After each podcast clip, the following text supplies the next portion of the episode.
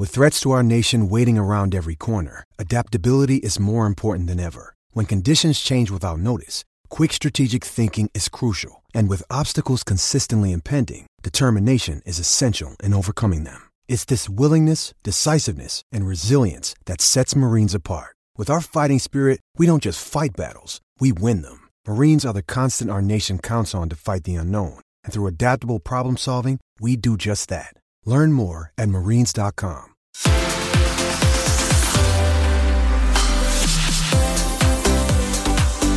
Face the world with Cetaphil. Get your dermatologist recommended Cetaphil for a great price at Chemist Warehouse. This is the House of Aths.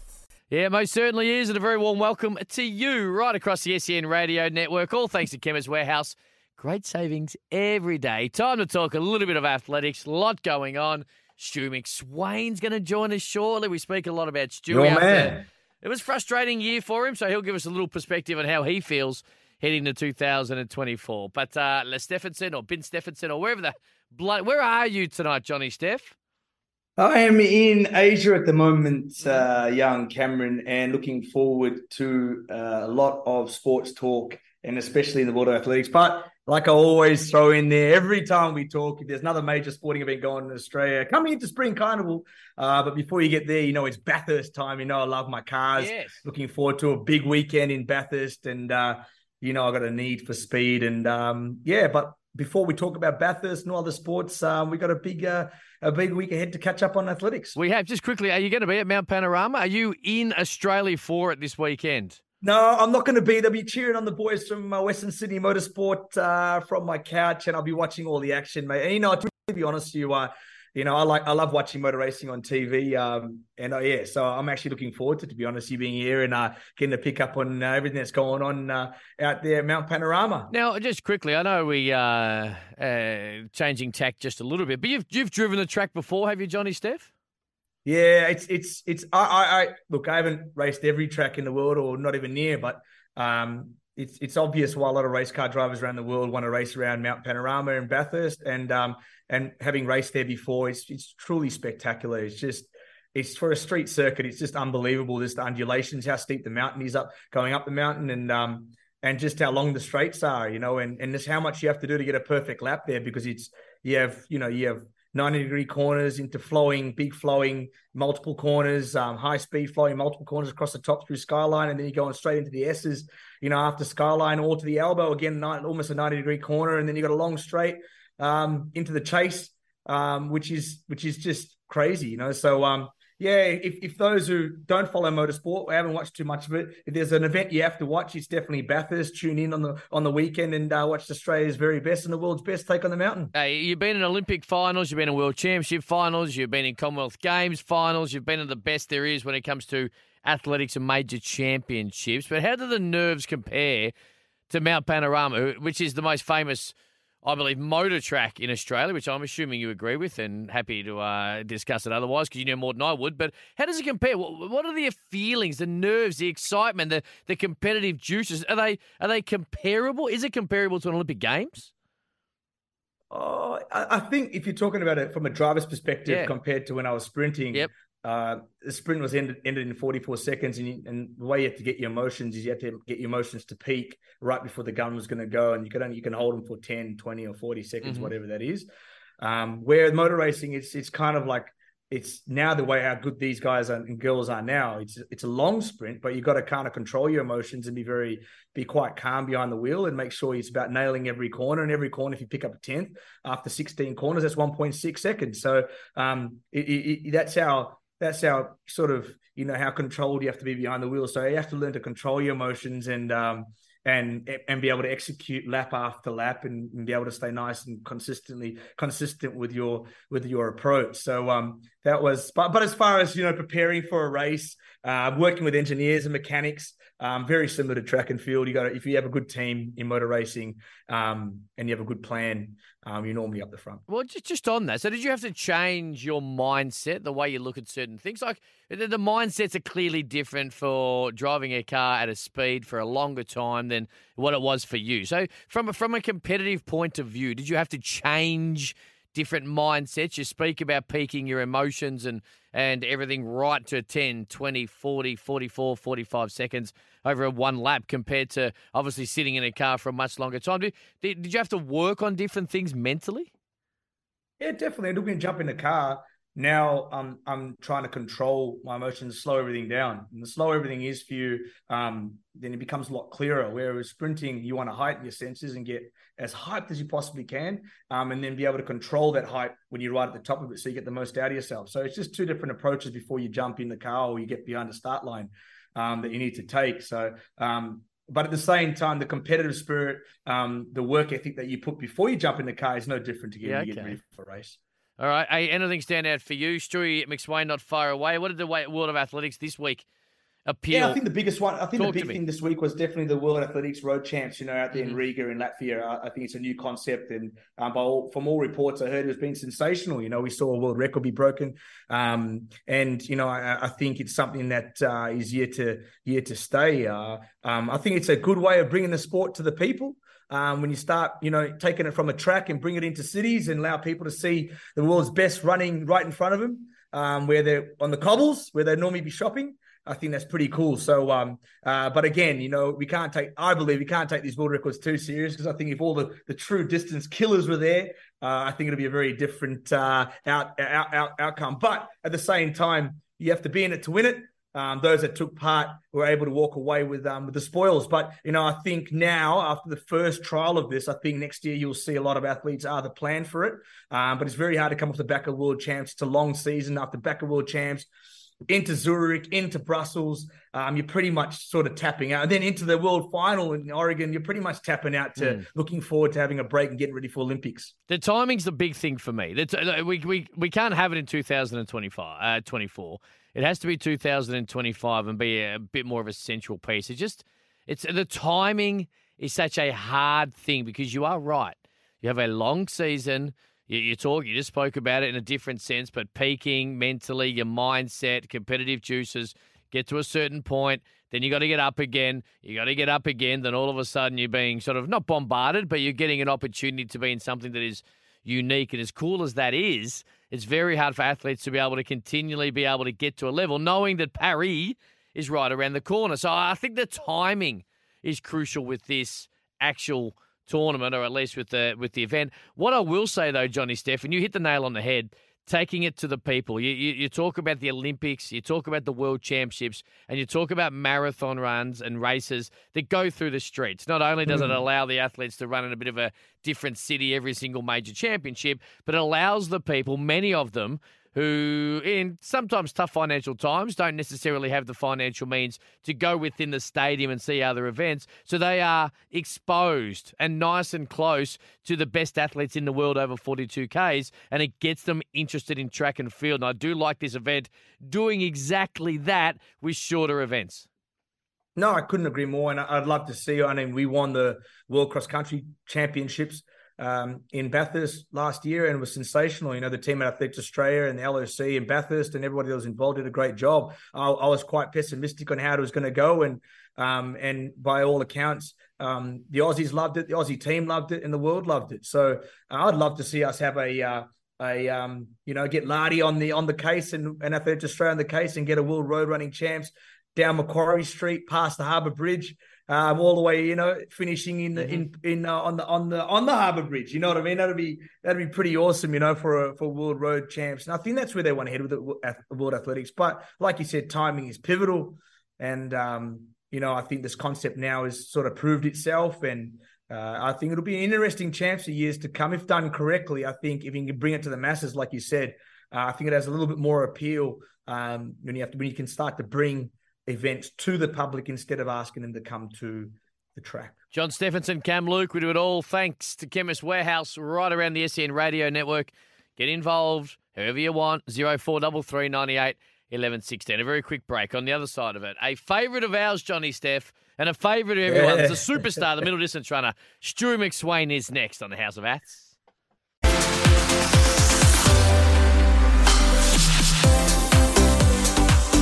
Face the world with Cetaphil. Get your dermatologist recommended Cetaphil for a great price at Chemist Warehouse. This is the House of Aths. Most certainly is. John Steffensen and Cam Luke right across the SEN Radio Network. You can get involved. Zero four double three ninety eight eleven sixteen. We do it all thanks to Chemist Warehouse. Great savings every day. And we've got a very special guest, Johnny Stephen. I'll tell you this straight off the bat. There is something that popped up in the ad break in a 30 second chat that automatically has me extremely interested. Stewie McSweyn's the man I speak of. Middle distance superstar joins us right now. Stewie, hello to you. Hey boys, thanks for having me on. Bright and early here in London, but yeah, happy to talk with you boys today. Well, we've been trying to get you on for a little while, but we understand you've had a million other things, and we get that. But before we get into everything else, I, I need to uh-huh. know what the hell just happened in a conversation. All I know is that you and Johnny Steph were yelling at each other, and then there was something about a celebrity session. Can you please someone explain what the hell this means? Go on, Yeah, Stu, so- I'll, let, let you do it, bro. Go on, Stu. Hit him. Hit him with it. I think it must have been 2015. I was just a young guy trying to make make my waves, and Johnny would come down, obviously past. He'd already retired at that point, and he'd come jump in a few reps. We'd have like we'd be doing mile reps, and Johnny would jump in for about 200 meters of it, and would fight you for your spot, try and box you out, try and put pressure on you, try and sit on you, and then out kick you just to get you ready for tactical races. I was just a young guy there, so I was just following along. But from that day on, it was known as the celebrity session, and Johnny would come down and try and teach us teach us young bucks a lesson or two um, Hey, a couple me- times a year.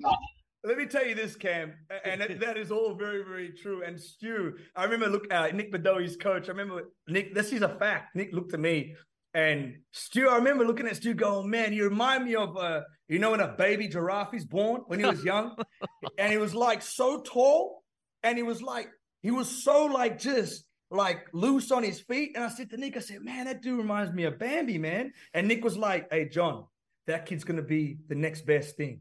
And that's word for word. He told me. He goes, "That kid's gonna be the next best thing." And um, and Stu used to come to training, and I used to jump in these sessions uh, with him and Ryan Gregson and Geordie Williams and and all the fellas out there nicked out at Waverley Oval. Uh, so it's just funny that Stu remembered this man. But I like that's my see because Stu talks about you every time on the show. Um, sorry, Cam. Cam talks about you Yep. Stu on the show every time. He he's your biggest fan, Stu. I mean, Cam, you don't you don't even understand this, Stu. Like that, Mhm. Cam is like, that's my man. I text my boy Stu. Stu's telling me he's about to drop this, Yeah. and I'm like, oh, okay. Yeah. So um, Hey, and it- still, it- still took all year to come on the show, Johnny Steph. I talked him up for twenty. We're in week twenty six. Uh, but no, no, we, we, we, it's been interesting watching you throughout the year, and and it's great. You know, it's always cool for me when I know I've got a, uh, uh, uh, at least a more of a personal affiliation with athletes, Stu. And I know every time we get to catch up when I'm at a championship. Hey, before we start, right? Hold on a second, because I don't care. who's going to ask this question later on. Hold on a second, Stu. I made a team with you, didn't I? No, I didn't. I didn't. No make a- chance, none. So Stewie, it Nah, I think I, I think I think I just missed you. I think you're a few years out by the time I was like trying to make teams. So, so this is an inside joke on the show. Johnny Steph, at the start of our show, every time we had a guest, he's like, "Oh, yeah, we ran in the same Australian team together." And like, Linden Hall's about twenty five years younger than Johnny, and uh, she said, "No." Nah. So it's a, and he continually thinks that he's been because he's such a social butterfly, and he's at all these major championships, whining and dining people. He he feels that he's in teams with you. We haven't found anyone yet. Uh, but maybe one day soon. Hey, what is your emotion about this year? Right now, end of the year, end of the season, Stu. What what is your emotion? Because there were some ups and downs. Yeah, obviously, and any of the season, you kind of reflect on what what took place. Um, I'm pretty happy that I was able to finish the season healthy. Um, yeah, and obviously, was, there was a few up and downs this year. I think any season you're going to have that, but um, yeah, to get out the other side's healthy. Obviously, the, the big year for us is the the Olympic years, so the Olympic cycles. So um, yeah, I'm just happy to be healthy and feel like I'm in a good spot to build in this off season, um, and then be ready to hopefully bring big force next year in 2024. Hey, Stu, tell me something. Do you feel, um, you you know, you- you're you're a vet in the game now, man. You- You're no longer a young guy, a young kid trying to work his way. You established in nothing. You did that two years ago. Do you do you understand, or do you feel that now you're in a position in your career, like you just said, that it more becomes about injury maintenance and getting to the event healthy because you've got all the skills now, you've got all the experience, and you know if you are healthy and you have a good training camp that you're you're you're a force to be reckoned with. Yeah, I think definitely. I think in, in our sport, the, the biggest thing is staying healthy. I think uh, probably over the last two seasons, that's the thing I've battled with the most, whether I've battled illness or a few injuries. Um, compared to 2020 and 2021, I felt like I just rolled through, was healthy, could find good momentum. And I think our, our sport's all about momentum. If you can hit the first Diamond League in good form, it's easy to keep going. You're in a good spot. I think the level in the sport at the moment, especially on the worldwide stage, is just so good. If you're not at 100%, you're not going to close the gap. Um, so I think for me, it's just making sure I'm healthy. I'm close to 100% by the first Diamond League next year, and then can kind of roll that momentum leading in towards Paris. I just want to say this to you. You know, I, I never I never aired this on the show. When I seen you uh, struggle, I think maybe I talked to Cam off air about this. When I seen you at the beginning of the season, I think after Doha, you raced in Doha in the Middle East this year. Did you race Doha? Yeah, so I started in Doha. Unfortunately, yeah, I, yeah I was battling injuries then, and yeah. then I tried to go quickly again in Paris, and obviously, right, nothing. Right. When I saw Doha, I thought to myself, "Man, wow, this is going to be really tough for Stu." And then to see how you managed that, to see the fortitude you shoot you shown to get through Europe, which is the most difficult thing. It's easy to do in Australia around your mum and dad and your home and your physio and everything. When you go to Europe and you're fighting injury and then racing against the world's best, and to I think you hit your straps around about Monaco, if, I, if I'm correct, it was a race around that period of time, and I know I, I'm not sure it was around that period of time, and to see you recover and run as well as you did is is a testament to you, and hats off to you, Stu. Yeah, appreciate that, Johnny. Thanks for thanks for the kind words. But I think the hard thing most people don't realize is in Europe you've got obviously commitments, races. You've you've organised to race in them already. You your back's against the wall with time. It's not like you've got an off season where you've got two months to try and turn around fitness, get your body fit. In Europe, sometimes you've got two weeks to try and turn it around, get healthy, try and find some shape. And then obviously championships each year roll around fast. If if you're not ready, it doesn't wait for you. The rest of the world's still going to be ready to go. So you kind of got to um, find a way. Um, I think it's nice when everything goes smoothly, but a lot of the years you're going to have those kind of ups and downs, and you just got to kind of yeah find a way, whatever way it is possible. And I will say this before I pass on the camel. Say this: it's a testament to Nick as well, Nick your coach as well, because it takes a very special bond between coach and athlete to work through those periods, Cameron. I can I can assure you of this, man. And you need to have that mm-hmm. when you find yourself behind the eight ball, when you when you find yourself what Stewie's saying and in that position. So you know, shout out to Nick and and and the work he's done with you um to, for you guys, because obviously if you don't have a bond with your coach and work through those trials and tribulations, and it makes it extremely hard. So I'm sure there's a lot of work that's going on between you two guys.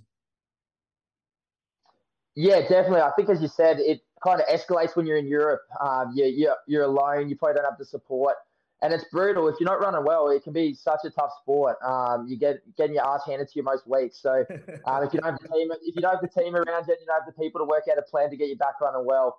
Um, yeah, it can be a pretty lonely season out there. Olympic Games, of course, in 2024. You've been to Olympic Games previously, but you and I have this conversation a lot. Fifteen hundred or five thousand, Stu. What, what is what is the idea going into 2024? Do you have any clarity around what you are thinking you're going to be able to do? Are you going to try and do both again at a as a major championship? Will you focus on one? Where do you sit when it comes to the event? Yeah, I don't think I'm not sure with the timetable whether the double's possible, but I'll be focusing on trying to qualify for both. Um, and then obviously the early season races will hopefully dictate what I think I can be competitive in. Obviously, I didn't run many 5Ks this year. I kind of was focusing more on the 1500, but I think there's definitely a lot of room in the 5K to improve. Um, but I think, yeah, whatever event I decide to go to, the world, the world level levels just move to a different level. So I'm going to have to up my game, whether it is the 1500 or the 5K, to try and be yeah right back in the mix again in Paris. We, we, we spoke a lot about, and, and Johnny, Steph, and I, as, as you probably know, we both love uh, middle distance racing, and we, we love the tactical analysis of it, uh, and we love the way that uh, these events are run. And both the men's and women's, like the the season in both the men's and women's was was red hot. Have you ever seen? I know you you are a vet in some aspects, but you're relatively you know haven't been around at the highest level for for a decade or so. So it's only been relatively short time. Have you ever seen the event? Have you ever seen the 1500 meters be this hot and this high caliber in your short time? Yeah, I think especially the fifteen hundred on the um, the men's and women's side, the depth is just crazy at the moment. I think you're seeing so many guys run. I think like three thirty five, three thirty four used to be a good time in the fifteen hundred. Mm. Now, I think there's probably twenty five guys running three thirty one or better each year. Um, kind of the sport's changed. Um, whether that's a lot of guys who from the 2020 season have started pushing paces. I think a lot of guys have caught up and realised that the rounds we're going to be running three low three thirties for three rounds of championships.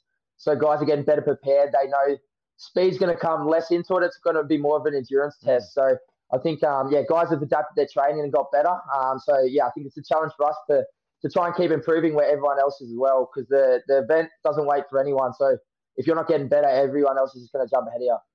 Hey, Stu, what was your thoughts on the qualification structure um, at World Championships this year with the with the with the um, throw from the heats all the way to the finals? Yeah, I think any any championship the qualifying's hard. Um, I don't think the it makes too much difference um, how races are run now. They're always going to be pretty quick. Um, I think in as we said, the desk is crazy. I think the fifteen hundred heats never easy. The semis obviously brutal. The semis obviously as hard as the final a lot of the time. Then the finals um, tough backing up three days and four uh, three rounds in four days, and then yeah, as you mentioned, the five K is just as strong as well. So um, yeah, I think these days there's no easy heats, there's no easy rounds. Um, the a lot of good guys get knocked out in the first round, um, so you've got to be on your A game every time you, you turn up for a heat or a semi or what, whatever's in the championship. So tell me something. Um, when I, when I was training with John Smith, I, I remember Mo was training with Alberto Salazar, the great Mo Farah was training with Alberto Salazar, and he came down to um, to Los Angeles and did a session with with John Smith, um, a speed session. Uh, is that something you guys talk about, you and Nick? And is that something you've done before, or do, or plan on doing before Olympics? Yeah, I think definitely we'll do a lot of race uh, specific stuff. Um, I kind of like using the lead in races, so we're lucky there's generally a few diamond league races leading up to championships where you can kind of test things out. Um, but I think the nice thing with the 1500 at the moment is you can kind of predict what the races are going to be uh, run like. Why the African guys are so strong, the Great Britain guys are so strong, and obviously Jakob Ingebrigtsen runs the same way every time. You got to be ready to yeah be able to hopefully run 328 by the third round to, to give yourself any chance to be right at run the mix of medals. How disappointed were you after the World Championships, Stu? Obviously, you, you touched on having to run fast and, and how deep it is, but uh, it, it, seemed to be a little maybe below par, in particular what the expectations are on an athlete like yourself. And on the disappointment on the back of it, how hard was it to pick yourself up and finish the, the season in the great way you did? Yeah, I think it is tough. I think at any time you've performed in the past, there's expectation that you're going to be able to do it again. Um, but I think, yeah, you go you going as fit as you can. You try and do the best prep you can. Um, and unfortunately, sometimes you don't get it right on the day. Obviously, I had a disappointing 1500 at World Champs. Um, and then obviously the 5K, taking a tumble in the heat wasn't great. I kind of mm. got a little bit banged up there. Um, and probably couldn't perform my best in the 5K final, unfortunately. But I think at the end of the day, you're going into races, um, just running 100% and seeing what happens. Um, and ultimately, that wasn't enough on the day. And I've got to, yeah, I've got to get better from that um, if I want to be right in the mix for medals like we mentioned, leading into next year. When you take a tumble in, in anything, but in particular in a major championship, what, what's the first thing that went through your mind? Uh, so I just don't remember it. All I remember is hitting the deck and then yelling something at the guy. I got up and just started running, and then it's kind of just shock. Like my knee was sore, one of my hips was sore, but you kind of just like get to the finish line. I like because you don't know if you're going to get put mm. through, so you you race them as hard as you can, thinking, can I get back on the pack? Can I get back in the top eight? to try and try and qualify. So it's yeah, it's a weird feeling, and obviously the crowd goes. You hear the crowd go when there's a fall, um, especially there's a pretty big crowd in Budapest. You hear them go, "Ooh," and then you you quickly get up and realize that was you that went down. So yeah, it's a lot of shock, uh, but you just got to kind of soldier on and get on with it. And so, for people who, who may not be aware, you have to finish the race right and then put the protest in to be able to have a chance to be put through as a uh, unlucky qualifier. Yeah, so you have to show uh, a level of effort. So you pretty much got to race it as if you're trying to run as fast as you can, no matter what happens or the fall. And then you find out in the post area, it will go straight to the referee, and they'll decide whether they thought you, if if they thought you're at fault, you're not getting put through. You might you might even get your result DQ'd, or like uh, vice versa. If someone's hindered you and you had no chance, then you're you're likely to get advanced based on that. Stewart McSweyn joins us on the House of Aths, all thanks to Chemist Warehouse. Let's go back to Tokyo 2020. It's such a, a, a, weird Olympics for a million different reasons, but it doesn't take away from the actual accomplishment of, of being there. How did you find the Olympic Games in Tokyo? Yeah, obviously it was amazing. The facilities were amazing. Disappointed we didn't get crowd. Um, but yeah, I think that the build up to Olympics is just different to any other year. It's just such a long process the, the amount of media people back home who are invested in your performance compared to other years um, is so much bigger. Obviously, there's more pressure, there's more expectation. So yeah, it's just a huge build up for that Olympic cycle, and you kind of yeah, you, you get to the village earlier than you normally would for any other championship. It's just a, such a different experience, but um, yeah, it's definitely a, a, memory I won't forget. Um, I feel like you you're not only running for yourself out there at Olympics, you've got your, your mates back home, your family. You, you're hearing from people you haven't heard from ten years prior, reaching out saying how they did this for you back in the day. You have people coming out of the woodwork to support you. So it is a cool feeling. And then obviously for us, it was COVID back in Australia, so I feel like there were so many people watching as well. So you just had that heightened bit of um, support as well. So yeah, it was an amazing experience. Um, and obviously, I'm hoping it's similar in Paris, but um, it's going to be nice to have a, a, live crowd there as well. As Johnny did say earlier, I am one of your biggest fans, and I have seen you watch uh, run a lot of races. But I, I will say this: I, I, think your final in Tokyo was the best race I've ever seen you run. How, how do you how do you look back on your actual run that night? Yeah, I think I did everything right. I think at the end of the day, I ran the seventh fastest time ever in Olympic history, mm-hmm. and I only could finish seventh. So um, I was in the right spot. I was third at the bell where I wanted to be. Um, I hung, hung, tough as long as I can and just ran out of legs. I think um, I, w- I went into that race trying to win. I thought, stand on that start line, why can't I be Olympic champion in three and a half minutes?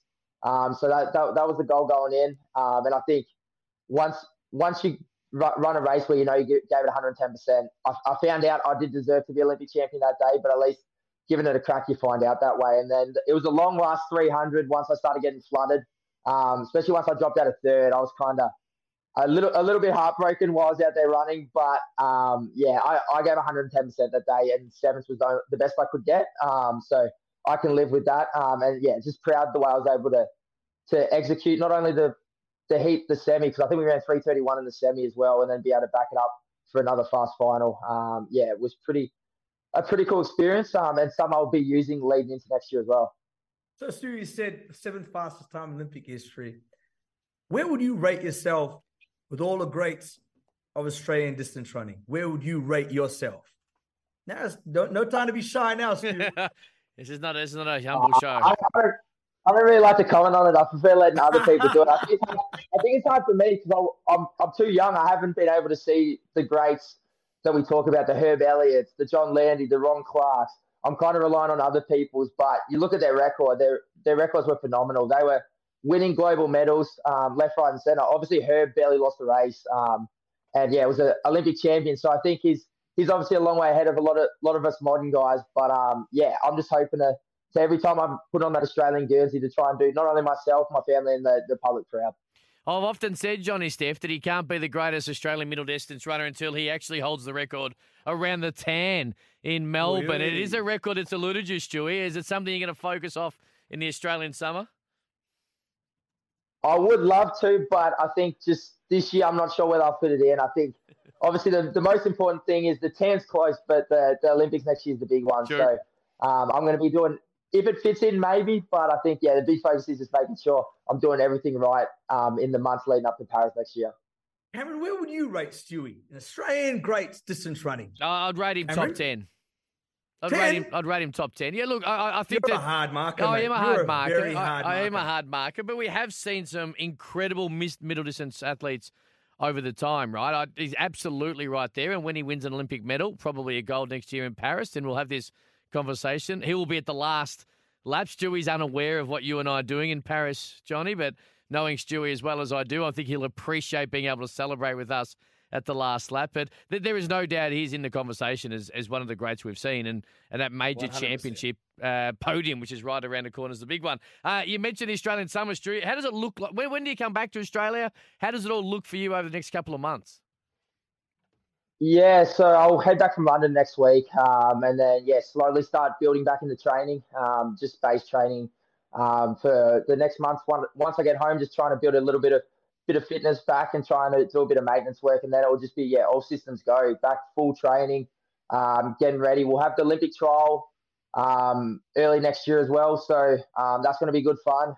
so it's just going to be trying to be ready for that, and then obviously the European season will lead into the Olympics as well. I think the Diamond League circuit just got released, and I think there's four or five, uh, maybe three or four Diamond Leagues that I'll kind of target as lead ups. Um, and obviously, it'll be good to be able to test yourself against the guys you're going to be hopefully racing at the Olympics and work out where you are, what you need to do, how close you feel like you are to be able to compete with the best guys. So, um, yeah, for me, it's just making sure I'm building, I'm gaining momentum through that domestic season to make sure when I'm in Europe, I'm fit, I'm healthy, and I'm yeah ready to roll. Just on that, Stu, just to explain for some of our listeners, uh, you mentioned earlier about you know committing to certain races and having to run and, and all the rest of it, and, and having those appearances.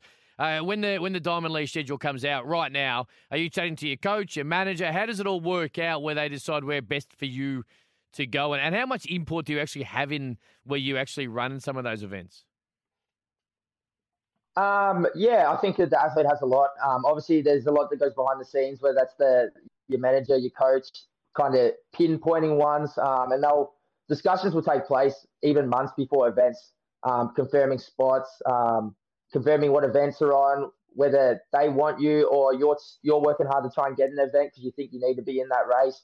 So yeah, there's a lot lot behind the scenes. For us athletes, the easy part is we kind of just turn up on the start line and do our best on the day. But there's a lot going in leading up with the, the coach manager trying to trying to sort the schedule. Um, but we'll sit down at start of the year and work one out um, and think what races do we need, who what races would be good to match up against the best guys in the world to find out our current shape leading in, um, and then obviously what we feel like we need to do to fine tune um, the fitness um, to be to be ready for the major championship next year. Now, you might not know this, Johnny Steph, but uh, it, it's interesting that Stu explains that what's happening now. But I have already organised the race for Stu McSweyn. It had happened over a, a bottle of red once, and he committed to me that his final race ever will be the 2032 marathon at the Brisbane Olympic Games. Stewie, we still got that uh, deal in place?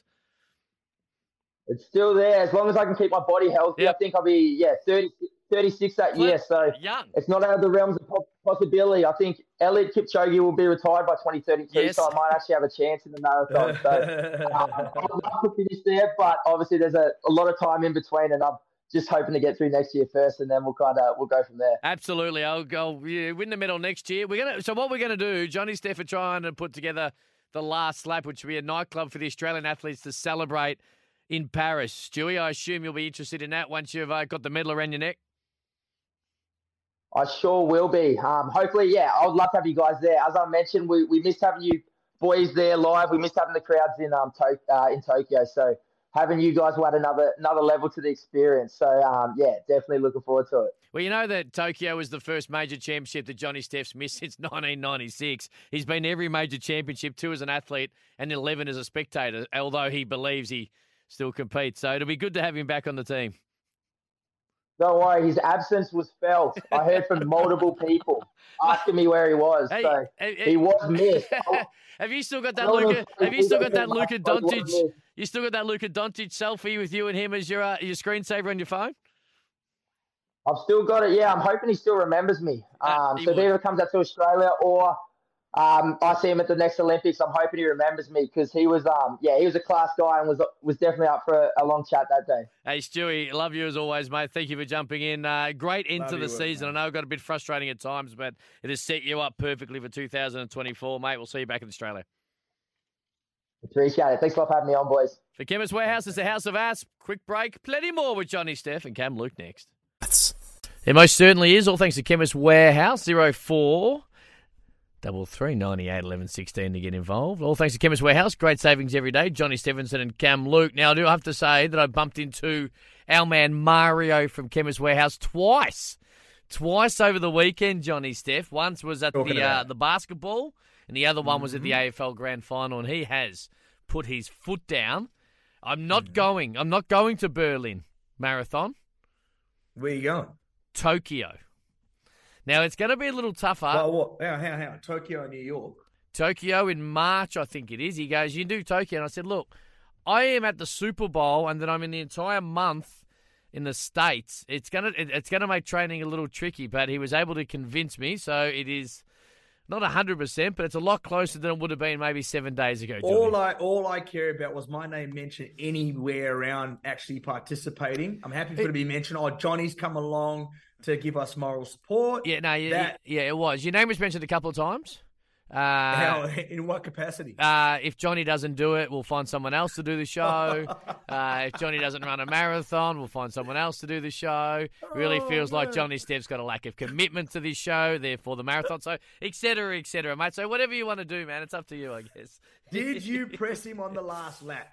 You didn't, did you? You got scared. I You got, well, you got what, scared. what happens? Firstly, when I bumped into him at the basketball, uh, it was only a short conversation, and it was dominated by the Tokyo Marathon, which made me very nervous, of course, for obvious reasons. And I won't lie, Johnny, I was refreshed when I bumped into him at the AFL Grand Final a little later on in the evening. So it wasn't, although to be fair, it was probably the right time to bring it up. But I believe that we're going to a Chemist Warehouse event in a couple of weeks. Are you in Yes, town are. for The this? su- yep, the supply event, which is held Yep. once a year, which is awesome, always an awesome event to see everything in the world of Chemist Warehouse. They've really grown over the years, mate, and uh, it's awesome to see all the hard work everyone's doing there. Ilias, Mario, uh, the other Mario, to to Rutine, to Natasha, to everyone out there. It's it's awesome. So looking forward to being there. And I did text him last night Mm-hmm. and said, make sure. Uh, he said you will be with the VIP. He called you Cam Luke, and I said, oh. Said, "Oh, really? Oh, that's that's awesome." So Yep. I'm looking to uh, looking forward to uh, being in your presence, Mr. Well, Luke. then that's where I believe the last lap conversation can really ramp up because we have got Yeah. all the main power brokers, the the hierarchy of Chemist Warehouse, in the same room, and I think that's the perfect time for that type of conversation. Couldn't agree more. All right, just quickly, we won't go too deep into it, but I said there's been a slight tweak in world athletics that uh, for unique events like distance events, like the 60 metres, uh, it doesn't have to be traditionally the 60 metres to break a world record or an Australian record or national record, wherever it might be around the world. You had to run it to a uh, indoor outdoor. That's how it used to be. No longer. So if you run a 60 metre national record inside, it counts. If you run it outside, it counts as well. So it's all sort of merged into one. It means that uh, Matt Shirvington, who finished fourth in the 60 metre 1999 World Championship final indoors. That's now the Australian national 60 metre record. So if there are men and women who run 60 metres outdoors or indoors, it all is the same. So it's no indoor outdoor anymore. So a little tweak there, Johnny Steph. Yeah, strange one. I don't know if I completely agree with it. Simply because some most some some indoor tracks have different underlay, Yeah. uh, different support structures, so they're not they're not they're not placed on how do I put this on on firm ground. They normally sometimes they use wooden stilts underneath um, to lift the stadium up, indoor stadium up to meet the to meet the stand. So and that sort of changes the bounce uh, impact of, of the track. And sometimes too much bounce is slow. Sometimes enough bounce is fast. So that sort of changes the outcome compared to outdoor indoor. But um, it is it is it- different. Did you- Indoors has never really affected Australians because we don't have an indoor track in the country, and um, we're, we're, we're in the southern hemisphere, and our athlete is summer. So Yeah. our athletes is done in the summer. Where in America they sort of in the northern hemisphere they run athletics all year round, so that's why indoors exist. So um, look, I think to to to to unite the world when it comes to standards, I think it's it's it's a good thing. That's the idea make- behind it. Yeah, but it doesn't make sense. Are you, uh, did you run uh, indoors? I know we touched on this before, but you never ran indoors, did you? No, because I made a firm decision, Cam, when I was that I wanted to win a championships and Yeah. indoors. I, I just I wasn't good enough to be able to peak twice a year. I didn't feel I, I, I don't feel that's like we talked about last episode. I think it's a very hard proposition when you're trying to run against the best in the world. So I always chose Olympics and World Championships and Commonwealths, which was always at the end of the sort of in the August September parts of the year, July August September time of the year in the northern hemisphere. So World Indoors is normally sort of in March, sometimes Mm. February, and sometimes April part of the year. So um, yeah, I, I just chose to focus purely on outdoors and and, and the championships. Hey, we spoke a little bit about last week about changing coaches, and, and Fred Kerley has done that. Does that in that situation? Do, do you like this is the time of years where athletes, or the time of year athletes take some time off, right? We just heard Stu McSweyn. He's got a little downtime. He'll come back to Australia, then he'll he'll ramp up between 2024. But different coaches have different methods and ideas and, and timings, right? Does, does it change the off season for someone like a Fred Kerley changing a coach? Do we expect to see him earlier or later based on the different theory by his new coach?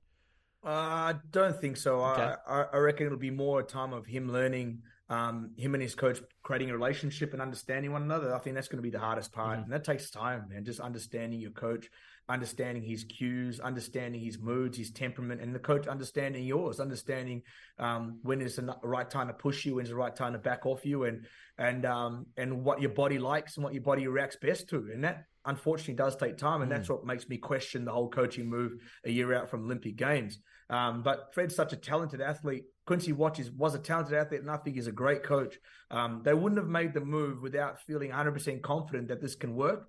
Um, Fred has come out and said it's going to work. I back Fred in. I think I think we'll still see him run very well because he's so talented. And like I said again, Quincy Watts comes from the school of hard work, hard work. Yeah. Quincy Watts is a monster, and he'll be indoctrinating that into Fred's thinking. Um, Fred's just going to stay healthy. Fred is a beast. Fred trains hard. He um, Fred went to Texas A&M um, with Alleyne Francique was his coach back there, and they train really hard. So Fred understands the theory of of that it takes work. Um, and I'm very confident Fred will run well next year. It's just what event he'll run well in. Yeah, I know the feeling. I obviously back into the session today after eight days off, so we'll see how we go. Hey, two Australian legends, two Australian legends, and they didn't need to be inducted into the Sport Australia Hall of Fame to be Hall of Fame legends in our eyes, and I think fans right around the nation. But Kurt Fearnley and Nova Peris included into the Sport Australia Hall of Fame. Uh, it doesn't get much bigger than this, and this is remarkably huge achievement for two superstar athletes.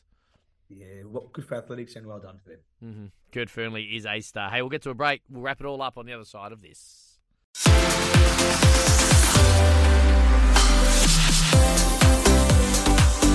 Face the world with Cetaphil. Get your dermatologist recommended Cetaphil for a great price at Chemist Warehouse. This is the House of Aths.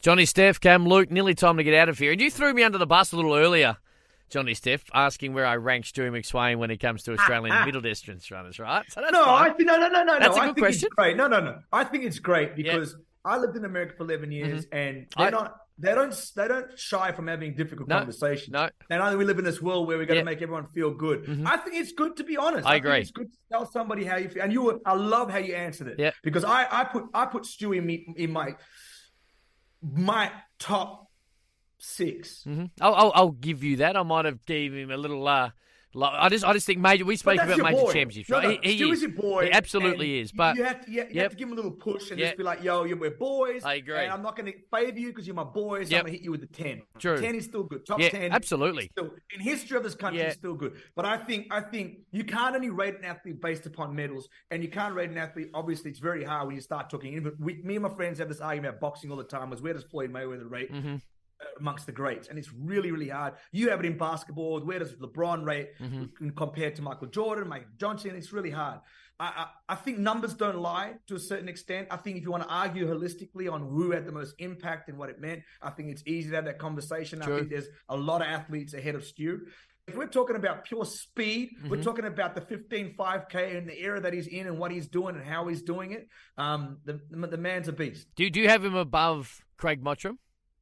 Ooh, See, I this is- this- this- this- I can't. this I just couldn't do that to Craig. I, I, I'm with you. what, I, tell got you it. why I couldn't do it to Craig. Tell me. because I can't discount that bronze medal. I No. was there. Mm-hmm. My man gave it to them, Craig. Yeah. I can't. I, I- I'm- eh, eh, you say what you want to say about Craig personally, but I'm talking about I- my man in athletics. I, I'm, I'm telling you, I've got Oh, Craig. Craig Mottram is still in front of Stu McSweyn, only marginally. Only margin. only I have to give marginally. I, I have to agree with you. But I'm glad that you uh, you have that opinion towards you know putting people in a tough spot. So I'm going to end the show with this question to you: Go on. Who has a higher finishing position in their event in Paris in the Olympic Games? Jess Hull or Stewie McSweyn? My days. Jess Hull. Done. There you go. All thanks to Chemist Warehouse. We're getting out of here. Hey, Johnny Steph, we'll do it again next week. Always.